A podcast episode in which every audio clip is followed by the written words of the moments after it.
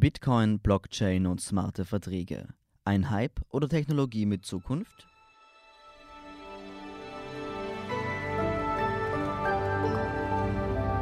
Sie hören Edition Zukunft, den Podcast für das Leben und die Welt von morgen.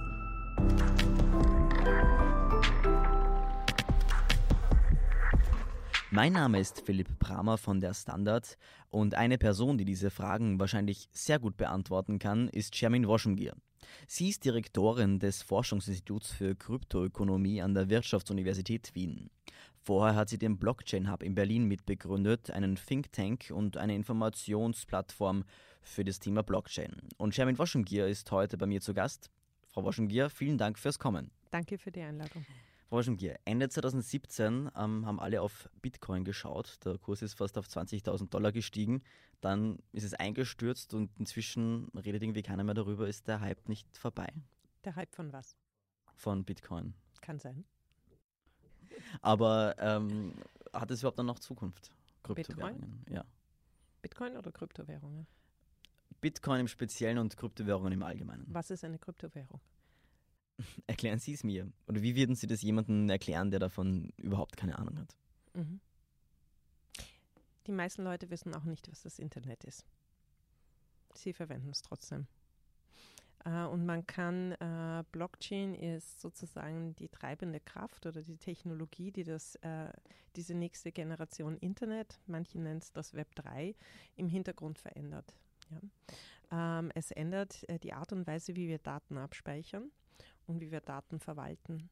Nämlich nicht mehr zentral auf Servern, sondern dezentral auf Peer-to-Peer-Netzwerken, die gemeinschaftlich verwaltet werden. Eines dieser Peer-to-Peer-Netzwerke ist, das, äh, ist die Bitcoin-Blockchain oder das Bitcoin-Netzwerk. Die, dahinter die dahinterliegende Technologie nennt man äh, äh, Blockchain oder ein Blockchain-Netzwerk. Und äh, worum es hier geht, ist, dass wir vom Prinzip der zentralen Datenverwaltung uns wegbewegen hin zur dezentralen gemeinschaftlichen Datenverwaltung. Und äh, hier war Bitcoin ähm, äh, die sozusagen erste Anwendung in dieser neuen Generation Internet, was eben viele Leute das Web 3 nennen. Dieses Web 3 verändert nicht, wie das Internet im Vordergrund funktioniert, sondern es verändert äh, die Datenstrukturen im Hintergrund. Äh, es sagt äh, sozusagen, wenn Sie sich überlegen, was das Internet überhaupt ist, so war das äh, die Verbindung von alleinstehenden Computern, die dann plötzlich miteinander kommunizieren konnten.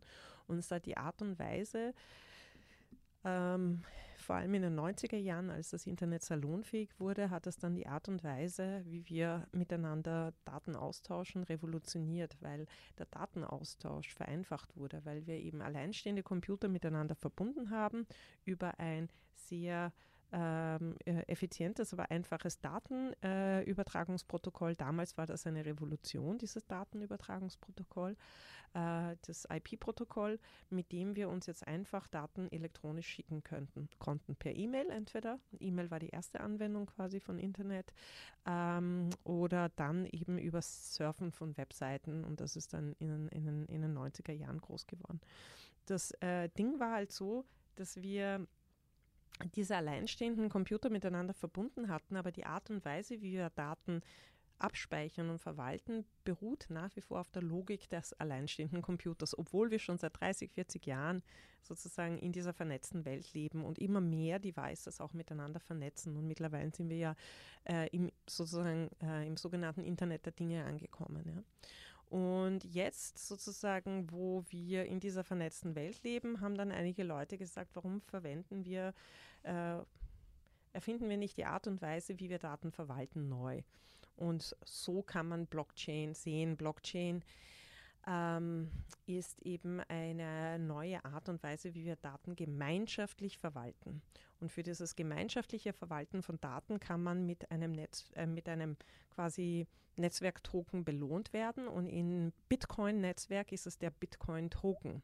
Und äh, deswegen habe ich vorhin so komisch gefragt, als Sie gesagt haben, Kryptowährung. Ich meine, was meinen Sie damit? Ich finde den Begriff äh, Kryptowährung sehr miss missbräuchlich verwendet und eigentlich auch, äh, ich verwende ihn nicht sehr gern, weil äh, in, technisch gesehen ist es ein Token. Und der Token ist nur eine Komponente von diesem Bitcoin-Netzwerk. Ähm, Bitcoin ist ein Netzwerk, ist ein Protokoll, nämlich ein Regelwerk von wer was in diesem Netzwerk wann machen darf und wie dafür belohnt wird. Und Bitcoin ist eben auch ein Token. Und der Token ist dafür da, um all jene sozusagen in einem Netzwerk dafür zu belohnen, die zum Netzwerk Leistungen beitragen. Äh, das äh, gemeinschaftliche Verifizieren von Datentransaktionen, um das Netzwerk integer und sicher zu halten. Und äh, die Medien reduzieren leider sehr oft äh, und äh, das zeigt sich durch auch Ihre erste Frage, äh, einfach aufgrund der Tatsache, dass, äh, dass der Preis des Tokens schwankt und manchmal sehr hoch ist und dann wieder sehr stark äh, steigt oder fällt, äh, konzentrieren sich die Medien, ich weiß nicht warum, auf diesen, dieses eine Phänomen des steigenden und schwankenden Preises. dabei geht es bei, dem, bei der Technologie um sehr viel mehr als nur um den Token oder der, der Handelswert des Tokens. Vielleicht liegt es daran, weil Menschen sehr begeistert sind vom Träumen, vom schnell reich werden und von großen Zahlen. Unter anderem auch, aber ich glaube, die Menschen lassen sich sehr gerne auch für andere Dinge begeistern, mhm. nämlich, dass wir eine neue Art und Weise haben und ähm, wie wir gemeinschaftlich übers Internet kollaborieren können und die Blockchain-Technologie sorgt dafür. Bitcoin ist ja kein nicht dazu geschaffen worden, ein Token nur zu sein, sondern es ging darum, wie kann ich Finanztransaktionen gewährleisten ohne Banken und Finanzintermediäre. Dafür musste man ein ein, ein, Netzwerk schaffen von Akteuren, die gemeinschaftlich Daten verwalten oder Transaktionen ähm, sozusagen ein Bitcoin ist ein, äh, äh, ein Zahlungsnetzwerk, das gemeinschaftlich verwaltet wird. Das Individuum wird dafür belohnt, zu einem gemeinschaftlichen, zu einem zu einem öffentlichen Gut beizutragen. Das öffentliche Gut ist ein gemeinschaft, gemeinschaftlich verwaltetes Zahlungsnetzwerk ohne Banken, ohne traditionelle Finanzintermediäre. Und das ist die eigene also, oder die, würde ich sagen, wichtigste Revolution aus meiner Sicht hinter, hinter dieser Blockchain-Technologie.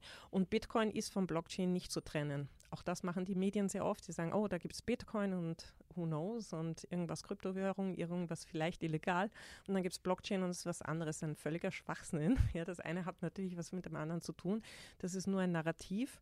Ähm, äh, wenn man äh, sozusagen Bitcoin nicht verstanden hat, dann kann man Blockchain nicht verstehen und umgekehrt. Ja? Also die, die Bitcoin war die erste, das erste Blockchain-Netzwerk und mittlerweile gibt es sehr, sehr viele andere Blockchain-Netzwerke. Zum Beispiel das Ethereum-Netzwerk, mit dem kann man sozusagen äh, dezentrale kann man, auf denen kann man Smart Contracts programmieren.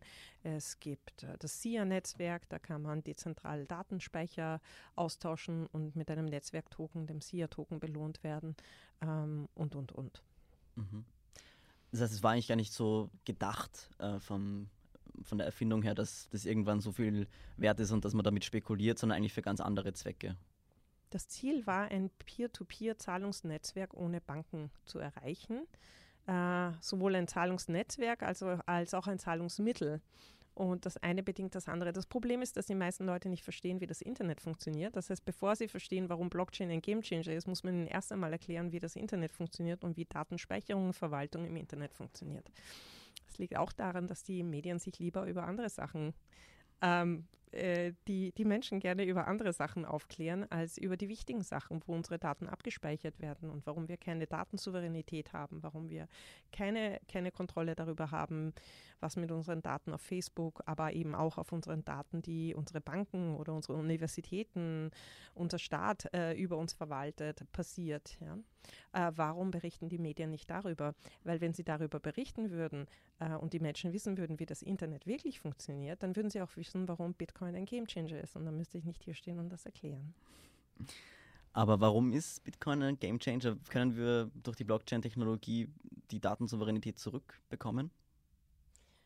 Es ist eine neue Art und Weise, wie wir gemeinschaftlich Daten verwalten. Es ist, äh, ermöglicht uns, dass wir einen einheitlichen Datensatz haben. Wir nennen das sozusagen der Ledger. Manche nennen den Ledger oder die Blockchain. Das ist eigentlich äh, sozusagen eine Liste von Transaktionen, eine verschlüsselte Liste von Transaktionen, von wer wann wie viele Bitcoins besessen hat und Bitcoin-Tokens.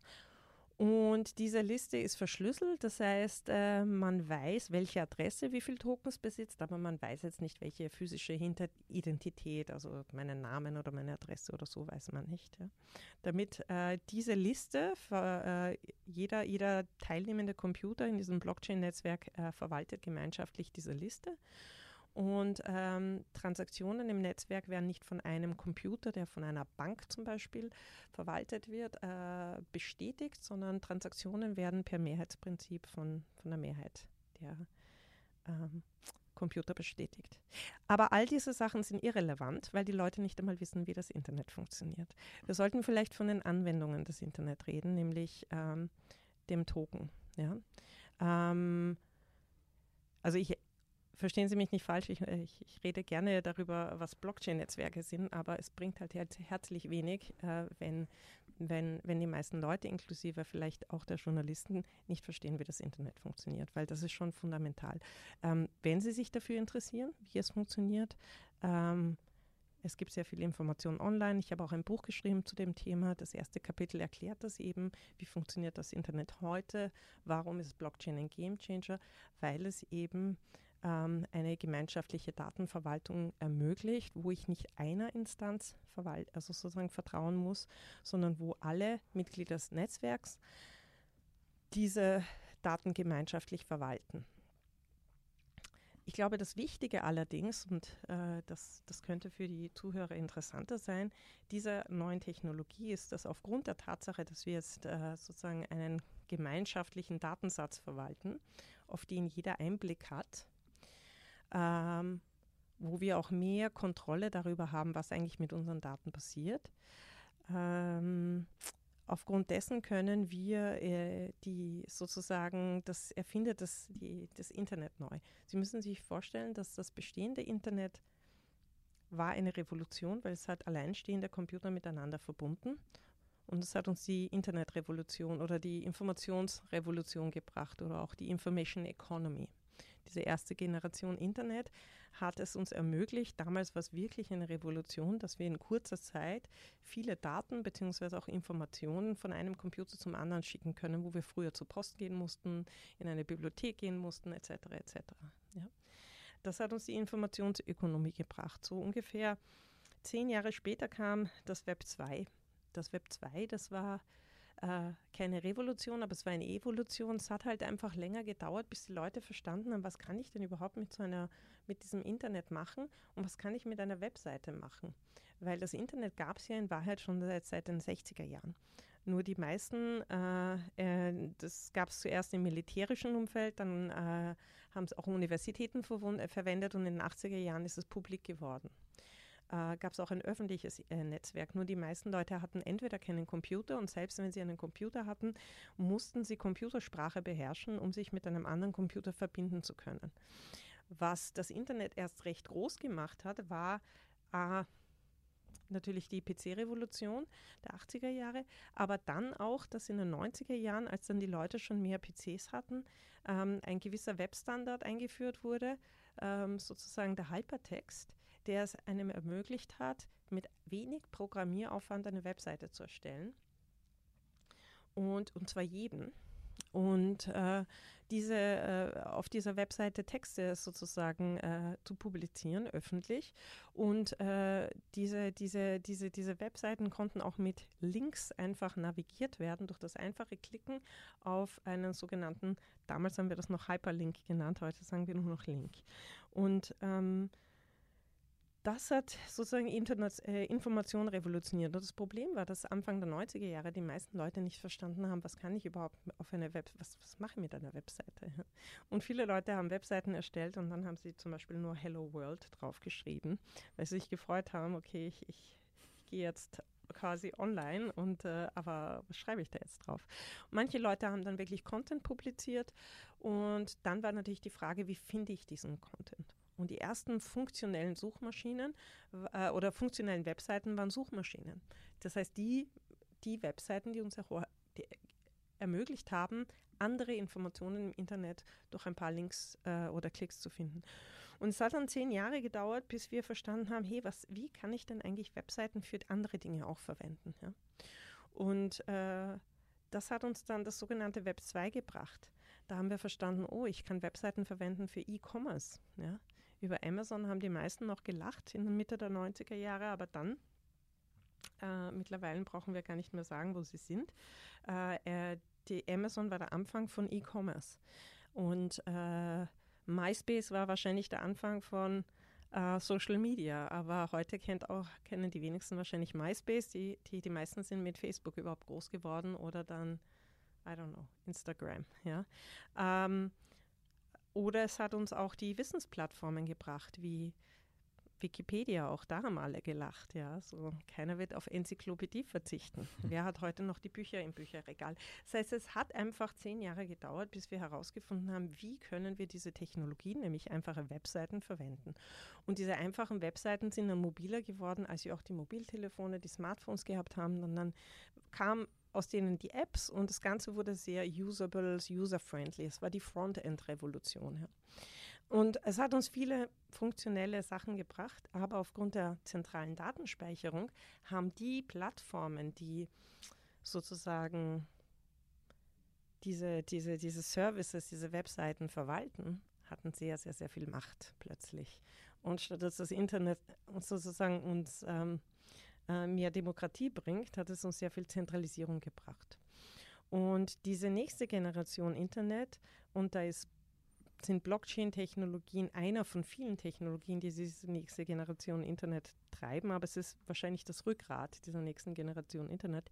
Ähm, das ändert überhaupt nichts an der Art und Weise, wie wir das Internet verwenden. Wir, verwenden, wir werden weiterhin Apps verwenden, wir werden äh, weiterhin äh, Computer verwenden und, und, und Browser, um das Internet zu surfen. Aber im Hintergrund verändert sich, wie wir die Daten verwalten, nämlich gemeinschaftlich. So, und diese neue Generation Internet ermöglicht es aber auch, dass wir mittels einem Smart Contract mit wenig Programmieraufwand einen Token zum Beispiel erstellen. Dieser Token kann ein, äh, ist ein Rechte-Management-Tool, ja, der sozusagen etwas repräsentieren kann, was ich besitze, äh, ein Eigentum, zum Beispiel Eigentumsrecht, äh, oder ähm, äh, der Token kann ein Zugangsrecht repräsentieren zu vielleicht Eigentum, das jemand anderer besitzt oder von gemeinschaftlich verwaltet wird, wo ich temporäre Zugangsrechte bekomme, wie zu einer Airbnb-Wohnung, wie zum Beispiel zu ähm, einem äh, Share Carsharing Service und und und. Und diese Tokens können jetzt mit äh, Tokens können aber auch ähm, ja, jegliche Art von, von bestehenden Wertgegenständen repräsentieren. Währungen, Aktien, ähm, Softwarelizenzen und, und, und. Wir können jegliche Art von bestehenden Wertgegenständen und Zugangsrechten durch Tokens repräsentieren. Wir können aber auch Tokens dafür verwenden, um uns sozusagen zu belohnen für gewisse Aktivitäten. Ja. Und Tokens sind sozusagen fürs Web 3, was Webseiten fürs Internet waren. Ähm, Webseiten haben die Kosten reduziert, Informationen zu publizieren. Das hat die Verlagsbranche extrem revolutioniert. Tokens werden die Finanz- und die Wirtschaft extrem revolutionieren, vor allem die Finanzbranche, weil sie es jedem ermöglichen, sozusagen seinen eigenen sozusagen digitalen Repräsentanten für ein, eine Art von Wert oder zu, ob, ob temporär oder langfristigen Wert zu repräsentieren. Und jeder kann das auf, ausgeben und dieser Token wird gemeinschaftlich verwaltet von einer öffentlichen Infrastruktur. Das heißt, ich muss nicht mehr meinen eigenen Server kaufen, ich muss nicht mehr meine eigene IT-Infrastruktur aufbauen, inklusive der, der, der ähm, Personalkosten äh, und der Security äh, und so weiter und so fort, sondern ich kann auf einer öffentlichen Infrastruktur, die fälschungssicher oder sehr fälschungsresistent ist, einen Token mit wenig Aufwand in ein paar Pro Minuten programmieren und mit wenigen Kosten verwalten lassen. Und zwar so, dass jeder dem vertrauen kann. Und das wird einiges, glaube ich, verändern.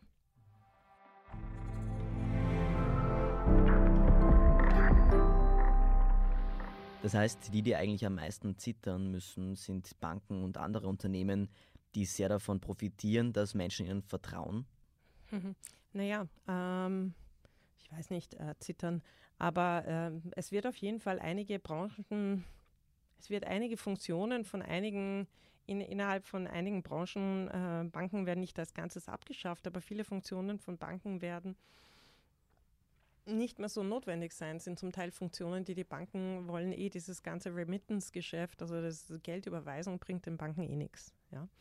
Ähm, ob das jetzt was Schlechtes oder Gutes für sie ist, weiß man nicht. Ähm, äh, es gibt einen Grund, warum Facebook vor im Juni dieses Jahres angekündigt hat, dass sie einen eigenen Token rausbringen. Facebook, man muss sich ja überlegen, was ist Facebook? Also Facebook hat im Juni angekündigt, dass sie äh, ein Konsortium gegründet haben, das nennen sie Libra, mit einigen anderen Finanzdienstleistern, aber eben auch anderen Unternehmen und NGOs, 30 an der Zahl. Und sie haben gesagt, sie wollen ihren eigenen Payment-Token kreieren, äh, den man mit einer eigenen Software, mit einer mit einer App sozusagen am Handy äh, verwalten kann. Diese App kommuniziert mit einer Blockchain-ähnlichen Infrastruktur, die von diesem Konsortium verwaltet wird. Und, ähm, und die machen das jetzt oder sie planen das jetzt. Was bedeutet das denn? Das ist, wenn ein Unternehmen, und Facebook hat 2,4 Milliarden Mitglieder äh, oder User, ja, ähm, das ist die zweieinhalbfache Größe von China. Wenn ein äh, Unternehmen, das im Web 2 groß geworden ist und genau davon lebt, äh, von dem Web 2, nämlich sehr viel Geld damit verdient, dass sie unsere Daten besitzen und diese äh, für Werbung äh, verkaufen, wenn die jetzt sagen, wir machen das Web 3, die wissen, dass ihre Generation Internet eigentlich vorbei ist, sonst würden sie das nicht machen. Ich möchte zwei Beispiele für Tokens eigentlich bringen, damit man auch versteht, warum Facebook dieses Announcement gemacht hat. Wir können mit Fe äh, Bitcoin wird ja oftmals missverstanden als, äh, wie Sie vorhin auch gesagt haben, Kryptowährung. Das ist eine Währung, äh, was auch immer eine Währung ist. Die meisten Menschen wissen nicht einmal, was Geld ist, wenn man sie fragt. Ähm, oder was die Eigenschaften oder Funktionen von Geld sind. Ähm, Bitcoin ist vor allem ein sozusagen ein Mechanismus, um, ähm, ich nenne das ein Purpose-Driven Token, sozusagen ein Token, der als ähm, Belohnungsmechanismus äh, verwendet wird, um die gemeinschaftliche Verwaltung dieses Zahlungsnetzwerks, dieses dezentralen Zahlungsnetzwerks zu ermöglichen. Es gibt gewisse Regeln, wie Zahlungen in diesem Netzwerk verwaltet werden, nämlich wahrheitsgemäß dass nur wahrheitsgemäße Zahlungen durchgehen können. Jetzt kann jeder Teil dieses Netzwerks werden, erlaubnisfrei. Das heißt, es gibt keine zentrale Instanz, die mir verbieten kann, Teil dieses Netzwerks zu werden, weil es ist Open Source. Jeder kann das Protokoll runterladen, den aktuellen quasi Transaktionsstand runterladen und jeder kann mit seinem Computer Teil dieses Netzwerks werden.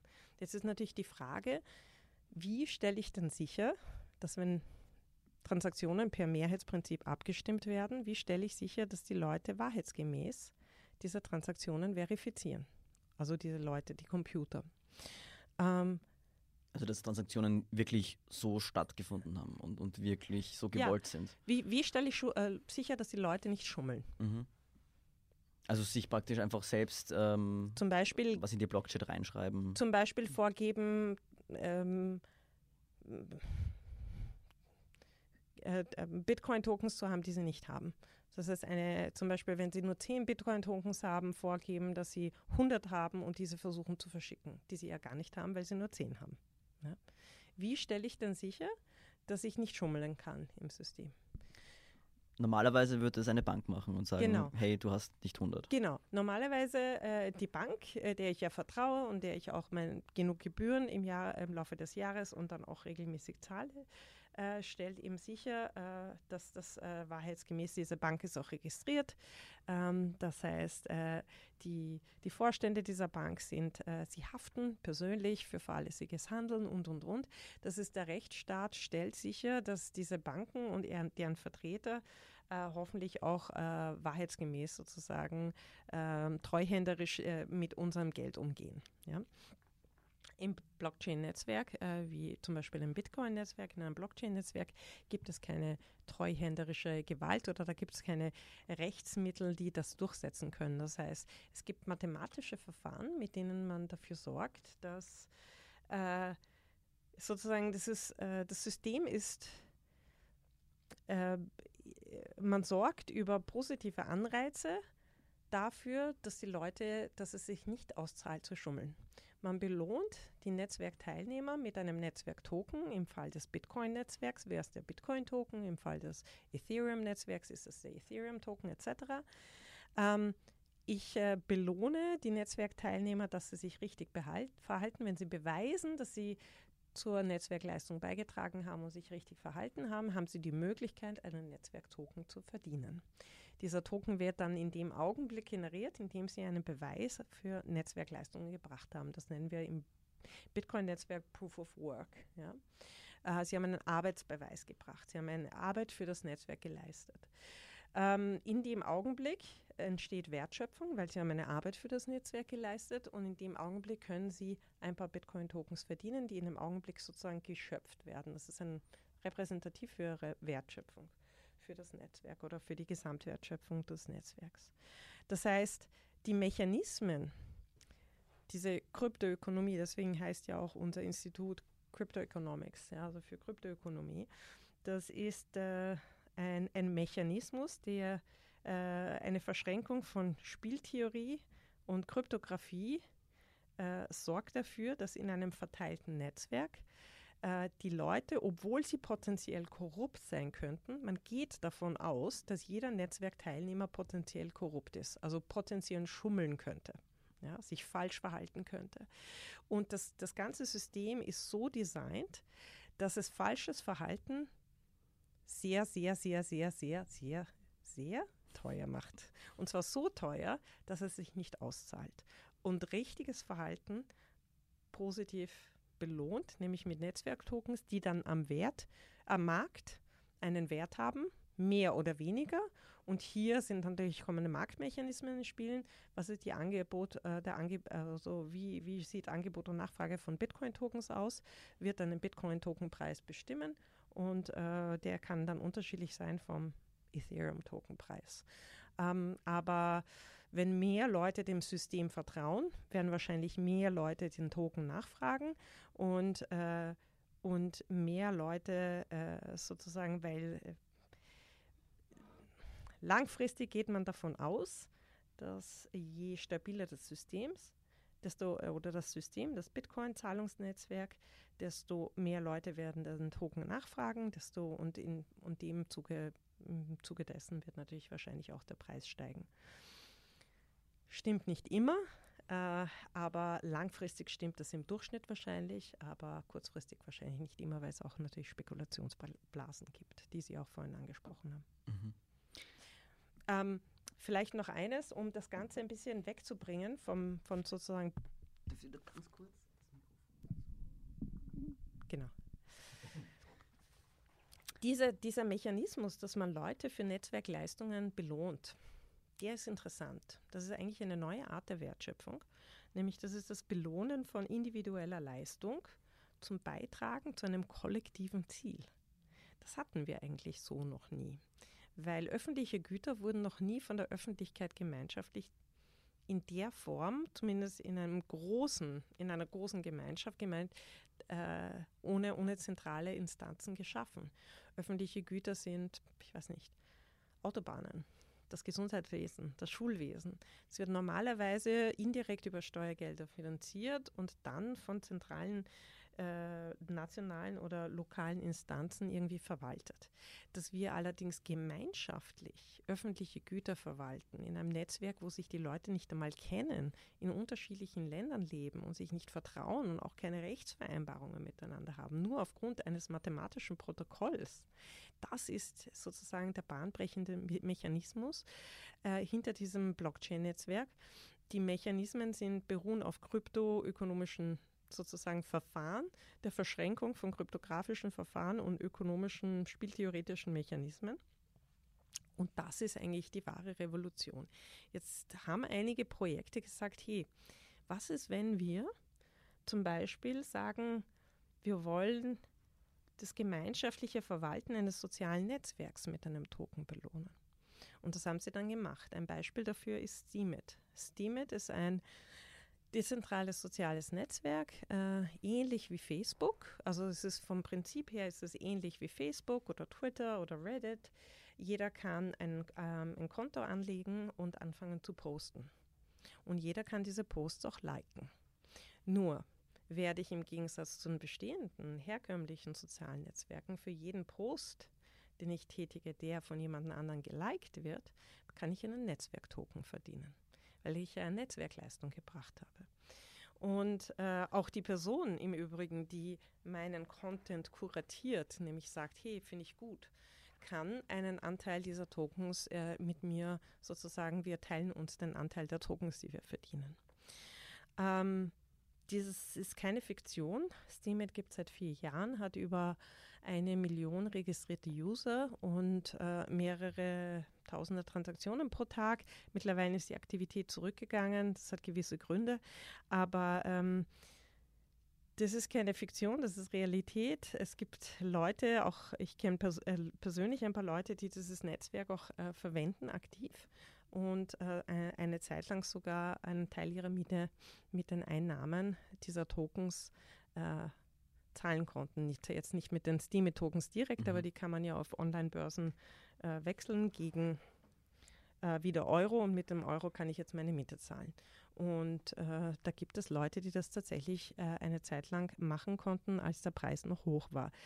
Äh, Steemit ist ein wirklich sehr gutes Anwendungsbeispiel, wird auch in meinem Buch erwähnt, dafür, wie wir Micro-Contributions mit Tokens belohnen können zu einem öffentlichen Gut. Und soziale Netzwerke sind öffentliche Güter. Und das Problem ist, dass im Web 2 diese öffentlichen Güter von privaten Firmen verwaltet wurden. Und das ist ja genau unser Problem. Mhm. Ja? Äh, wer hat ihnen das Mandat gegeben, dieses öffentliche Gut zu verwalten und zu welchen Regeln und wie gehen sie mit unseren Daten um? Und in diesen öffentlichen Netzwerken wie Steemit haben wir jetzt eine andere Möglichkeit, nämlich gemeinschaftlich auch über die Governance zu reden dessen. Und da sieht man am Beispiel von Steemit leider haben wir hier jetzt nicht die Zeit, ins Detail zu gehen, aber äh, wenn Sie interessiert sind, im Online gibt es viele, viele Informationen. In meinem Buch gibt es ein ganzes Beispiel, also ein ganzes Kapitel zum Beispiel Steemit. Ähm, da kann man sehen, wir können eigentlich Tokens verwenden als Anreizmechanismen, um gemeinschaftlich soziale Netzwerke auch zu verwalten. Ja. Nun, das Beispiel von Steemit ist ein positives Beispiel und gleichzeitig auch ein negatives Beispiel, weil es vom Prinzip her sehr viele gute Ideen hat, in der Umsetzung aber auch sehr, sehr problematisch zum Teil ist. Ich bin aber zuversichtlich, dass zukünftige andere soziale Netzwerke, die auch auf einem Blockchain-Netzwerk dezentral, wo die Daten dann dezentral verwaltet werden und mit einem Token belohnt werden, dass die mit, mit smarteren Mechanismen, dass die dann erfolgreicher auch sind. Ich glaube nicht, dass die mit langfristig äh, überleben wird. Das ist dennoch ein sehr, sehr gutes Beispiel. Mhm. Ein anderes Beispiel ist äh, der Basic Attention Token. Das ist ein Token, der aus der Werbeindustrie oder sozusagen äh, der Werbeindustrie ein bisschen, äh, der Online-Werbeindustrie ein bisschen Konkurrenz macht. Nämlich äh, ist ein Token, der generiert wurde, um ähm, wieder mehr Souveränität, Datensouveränität äh, und Datenhoheit den Online-Nutzern zu geben. Nämlich ähm, einerseits werde ich dafür, es, es, es kehrt die Rolle um zwischen sozusagen Marketeer und Marketier, also äh, der, der die Werbung sieht, der, äh, der die Werbung schaltet und der, der die Werbung hostet. Ja. Ähm, das ist ein Token, der mich dafür belohnt. Das ist, wenn ich mich entscheide, dass ich auf einer Webseite den Content gratis konsumiere, dann müsste ich dafür Werbung sehen. Dafür aber, dass ich die Werbung sehe, kann ich einen Attention-Token verdienen, den ich mir jetzt teile mit der Plattform, die äh, mir diese, ähm, den Content gratis zur Verfügung stellt. Ähm, und, äh, aber es ist eben nicht gratis, sondern wir teilen uns die Einnahme aus, dem, aus der Werbetätigkeit. Aber ich bekomme auch etwas dafür. Plus, meine Daten werden nicht auf äh, einem Server von Facebook oder einem anderen, auf einer anderen Firma verwaltet, sondern sie werden öffentlich äh, sozusagen ähm, irgendwie verifiziert, aber die privaten Daten sind nur in meinem Blockchain-Client, in meiner Wallet. Das heißt, hier aufgrund dieser Daten, die aber nur bei mir lokal am Device liegen, kann man mir personalisierte Werbung schicken Mhm. Aber nur ich habe meine Daten. Ich gebe sie nie aus der Hand. Ja? Das heißt, diese neue Technologie ermöglicht sehr viel mehr wenn wir es richtig machen. Ja, und wie wir das machen, liegt natürlich jetzt, äh, der Teufel liegt immer im Detail. Aber grundsätzlich haben wir mit dieser neuen Technologie, mit diesem Web 3, mit äh, Blockchains und ähnlichen Technologien die Möglichkeit, dass wir auch mehr Datensouveränität den Leuten geben und die Möglichkeit für Micro-Contributions über Tokens bezahlt zu werden. Das ist natürlich einer der Gründe, warum Facebook gesagt hat, wir machen jetzt Libra, weil ihr gesamtes Geschäftsmodell steht natürlich auf dem Kopf in so einem System. Aber könnte das Web 3 nicht daran scheitern, dass die Großen, die jetzt die Macht im Internet haben, ähm, mit aller Kraft verhindern werden, das Web 3 zu verhindern und ihre Macht sichern? Oder Sie sagen ja auch, dass sich im Web 3 nicht sehr viel ändern wird und an der Oberfläche. Wie kann man dann Menschen davon überzeugen, dass sie Steemit statt Facebook verwenden oder den Basic Attention Token statt Google AdWords zum Beispiel? Also wenn ich auf Steemit Geld verdienen kann und auf Facebook nicht, why should I use Facebook? Und mhm. wenn ich auf Steemit, äh, wenn ich bei Facebook meine Daten verkaufen muss und bei Steemit nicht oder beim Basic Attention Token nicht, muss ich Facebook verwenden? Ich verstehe es nicht. Ja, aber die Leute machen es ja trotzdem. Ja, das ist äh, natürlich, äh, das ist bedingt der Netzwerkeffekte und es ist bedingt, dass die meisten Leute noch nicht einmal wissen, dass es Steemit und den Basic Attention Token gibt. Das ist, weil wir noch sehr früh in der Technologie sind. Sie sind sehr jung, sie haben die 90er Jahre vielleicht als Baby miterlebt, ja. Ähm, aber es hat halt einfach eine Zeit gedauert. Wir hatten halt viele Jahre MySpace, aber die meisten Leute kannten es nicht. Und dann kam erst äh, Facebook und dann ist es erst groß geworden. Wir befinden uns in einer sehr, sehr, sehr, sehr frühen Phase dieser Technologie. Es gibt ein paar Early Adopter. Ähm, aber viele Zuhörer und Zuhörerinnen werden heute zum ersten Mal von Basic Attention Token oder von Steemit hören. Das heißt, es wird noch ein bisschen dauern, bis das massenmarktfähig wird. Nicht nur auch deswegen, sondern auch, es gibt noch andere Issues. Ja?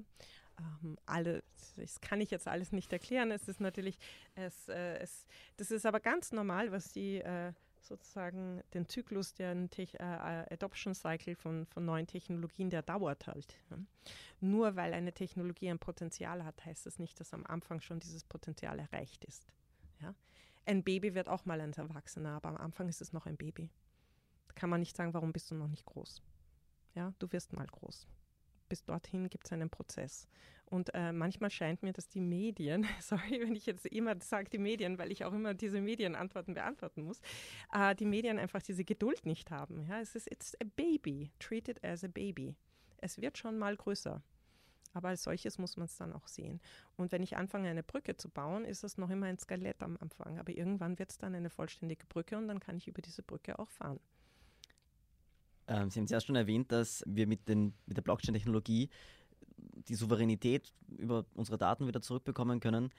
Jetzt macht eben Facebook, so Libra. Das heißt also, dass es nicht immer so sein muss. Also Blockchain muss nicht heißen, dass, es, dass wir diese Souveränität wieder zurückbekommen. Ja, Facebook macht erstmal noch gar nichts. Die haben ein White Paper geschrieben und äh, Ihre Konsortialteilnehmer sind nach nicht einmal sechs Monaten schon zum Teil ausgestiegen. Das, was ich auch vor, vorhergesagt habe im, im Juni. Die Technologie, die Idee ist gut, aber äh, diese Firmen sind nicht darauf geeicht, dass sie im Konsortium Dinge erreichen. Und äh, ich habe ja auch gesagt, dass Facebook eine Blockchain-ähnliche Technologie macht. Sie machen eben nicht Blockchain-Technologie. Weil Blockchain, eine öffentliche Blockchain, wird öffentlich verwaltet und nicht von einem geschlossenen Konsortium es ist auch hoch umstritten, ob diese Konsortial-Blockchains langfristig äh, überleben werden. Wir hatten auch früher Intranets, die haben wir heute nicht mehr. Das war auch früher die Angst von Firmen, dass sie sich ins echte Internet verbinden. Sie haben dann ihre Net Computer innerhalb einer Firma miteinander verbunden, weil sie Angst hatten vor der großen, bösen öffentlichen Internet. Ähm, wie gesagt, die Technologie befindet sich in den Kinderschuhen. Als solches muss man es auch verstehen. Und äh, das Potenzial, es gibt sehr viel Potenzial und wenn, wenn man sich dafür interessiert, was das Potenzial ist, es gibt Gott sei Dank heute sehr, sehr viel Information dazu online und ich bin sehr froh, dass ich heute bei diesem Podcast auch sein darf. Ähm, man darf nur nicht das Potenzial verwechseln mit dem, was es heute schon ist. Vielen Dank, Frau Woschengier, für den Besuch. Vielen Dank. Und, ähm, Wer die Blockchain-Technologie äh, besser verstehen will, Frau Waschmgier hat dieses Jahr auch ein Buch geschrieben. Es heißt Token Economy, äh, ist auf Englisch und wird im Frühjahr, glaube ich, auch auf Deutsch erscheinen. Genau, also leider, es zieht sich alles länger, aber wir sind jetzt in der Endphase der Übersetzung und äh, hoffentlich spätestens im Ende Q1 wird es erscheinen, aber irgendwann Anfang nächsten Jahres wird es tatsächlich auf Deutsch auch erscheinen bei O'Reilly. Ja. Super, vielen Dank. Danke, danke für die Einladung. Und damit auch ein großes Dankeschön unserer Hörerinnen und Hörer. Sagen Sie uns, ob Sie jetzt verstanden haben, was Blockchain bedeutet und was Sie davon halten. Und vielleicht besitzen Sie ja selber auch Token, also Bitcoin oder Ethereum. Schreiben Sie uns im Forum auf der Standard.at slash Zukunft und dort finden Sie wie immer auch sehr viele weitere spannende Artikel rund um die Welt und das Leben von morgen. Der nächste Podcast erscheint wie immer in zwei Wochen. Bis dahin, alles Gute und bis bald.